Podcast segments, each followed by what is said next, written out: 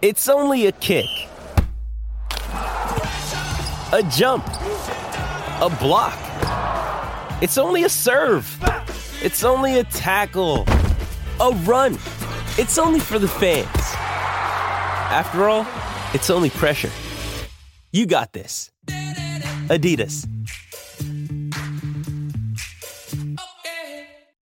This is the Friday, June 24th edition of the Daily Wager Podcast. Get you ready for the weekend and in and out in less than 10 minutes. Welcome to Daily Wager Podcast, presented by DraftKings, America's top-rated daily fantasy app. I'm Doug Kazarian, alongside Aaron Dolson. And Aaron, we were off yesterday, but you and I got to hold down the fort in a couple shows today. Yes, I think we have three shows today. So with that Friday energy, I feel like everyone's taking a break. I know. Getting ready for vacation. I actually go on vacation myself tomorrow. So we have Daily Wager at 6 Eastern, but just 30 minutes. And then we also have the Bet Show before that at 4 Eastern, also 30 minutes. So big night tonight, Game 5 of the Stanley Cup. Could be the final hockey game of the season. Any opinion here? Yeah, well, as for the side, I just don't feel comfortable betting into this total. We know the first three games went over. The last one was the only one that went under. But I found this market on Caesars that I actually thought had some value. It's first period result and four or more goals. And I picked the Avalanche to win the first period and then there to be under four goals. And that's plus 150. So the Avalanche we saw in game one, they went up two goals in the first period. And then in game two, they scored three goals in that first period. We know at home, they're just so good. They outscored the Tampa Bay Lightning 11-3 in those games. They've just especially been good in that first period.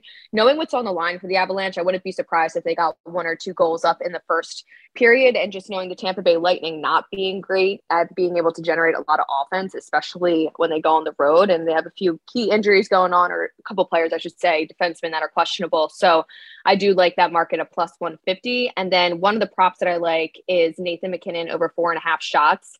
A lot of people actually, I feel like, have been talking about this, but he hit over this number in 3 of 4 games, averaging 5.5 shots in this series. He's also went over 4.5 shots on goal in 6 of the last 7 postseason games, averaging 5.8 so far during this postseason. So I do just think that he's been obviously great. If the Avalanche are to go on and win tonight, I'm sure he'll be a big part of that, but I don't think his shots on goal are going to be limited tonight.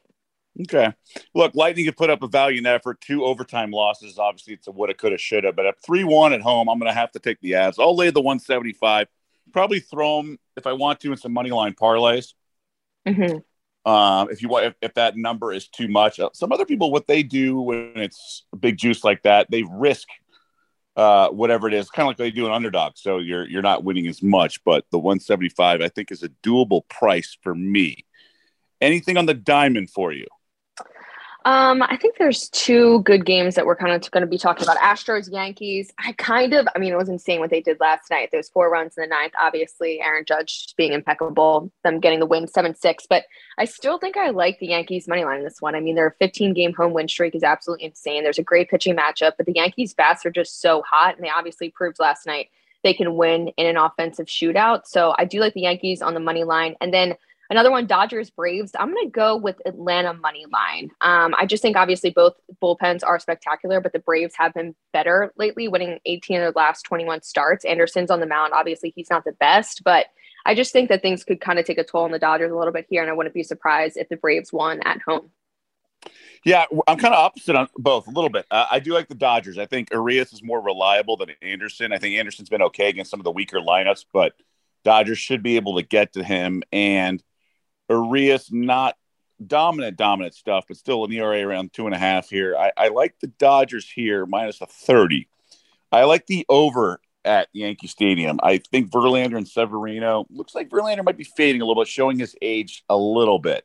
You mentioned the Yanks at home and what they are. I would like to bet into them because I think Severino is a little shaky, and he's had some trouble against some of the better lineups. So this is sort of an eyeball gut test for both teams. Mm-hmm. So all, one's an over, like I said, and the other was a side.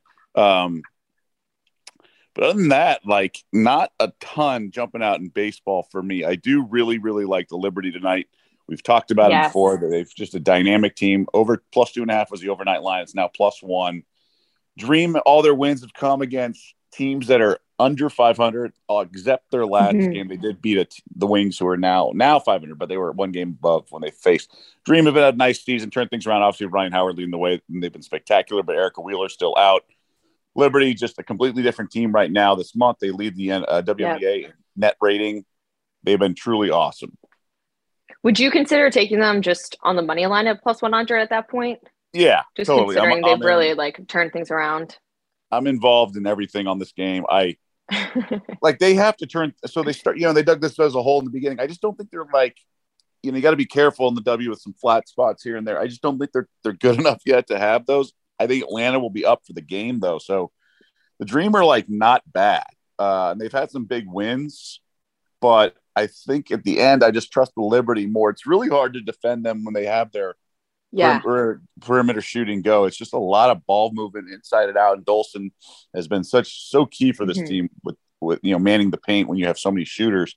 I think it's a really fun team to watch, and they live and die by the three, lead the W in three-pointers attempted. So, I think they win the game outright. Yeah, and you have some futures, correct, on the Liberty as well? I do. They were triple digits. I feel like you're so excited about that. I really am. I'm actually really mad I didn't get more down, to be honest, because I think it's one of these things where you can play out of down the road. Now, look, they're barely in the playoffs, and the WNBA is an interesting playoff format where the first two teams get a double bye. It's almost like conference champ week. But last year, you got to remember, the two teams that played in the finals were not the one and the two seeds. So I just think the market is so silly right now. I mean, there's couple shops have the Aces at minus money, which is just laughable. And when you factor in the variance of the three-pointer and how much better they are now, we're not even at the all-star break. This is a team that could get up to the 6 seed, 5 seed, 4 seed. And you're looking at their triple digits not too long ago. And there's some other teams that I'm going to build a portfolio. I'm going to have 5 ridiculous futures or teams in the futures market. So I just think they're really good. I think they have a perfect complement of one another. And I think the Sun, they totally smoked the Sun the other day because they're so reliant on the paint. And if you can just bomb threes, I think they're it's the variance. I like the variance of the approach. Yes, fun stuff. So WNBA. I wish we had more lines open for tomorrow because there's a couple. I like the Aces first half, by the way, tomorrow in case anyone's interested. I like it a lot actually. So a lot of good games, and obviously the golf going on has been fantastic. Cantlay and English, as we tape this, are tied, and Rory hasn't teed off though, but. A lot of good stuff for the weekend, and you and I, busy day today. Let's get to it.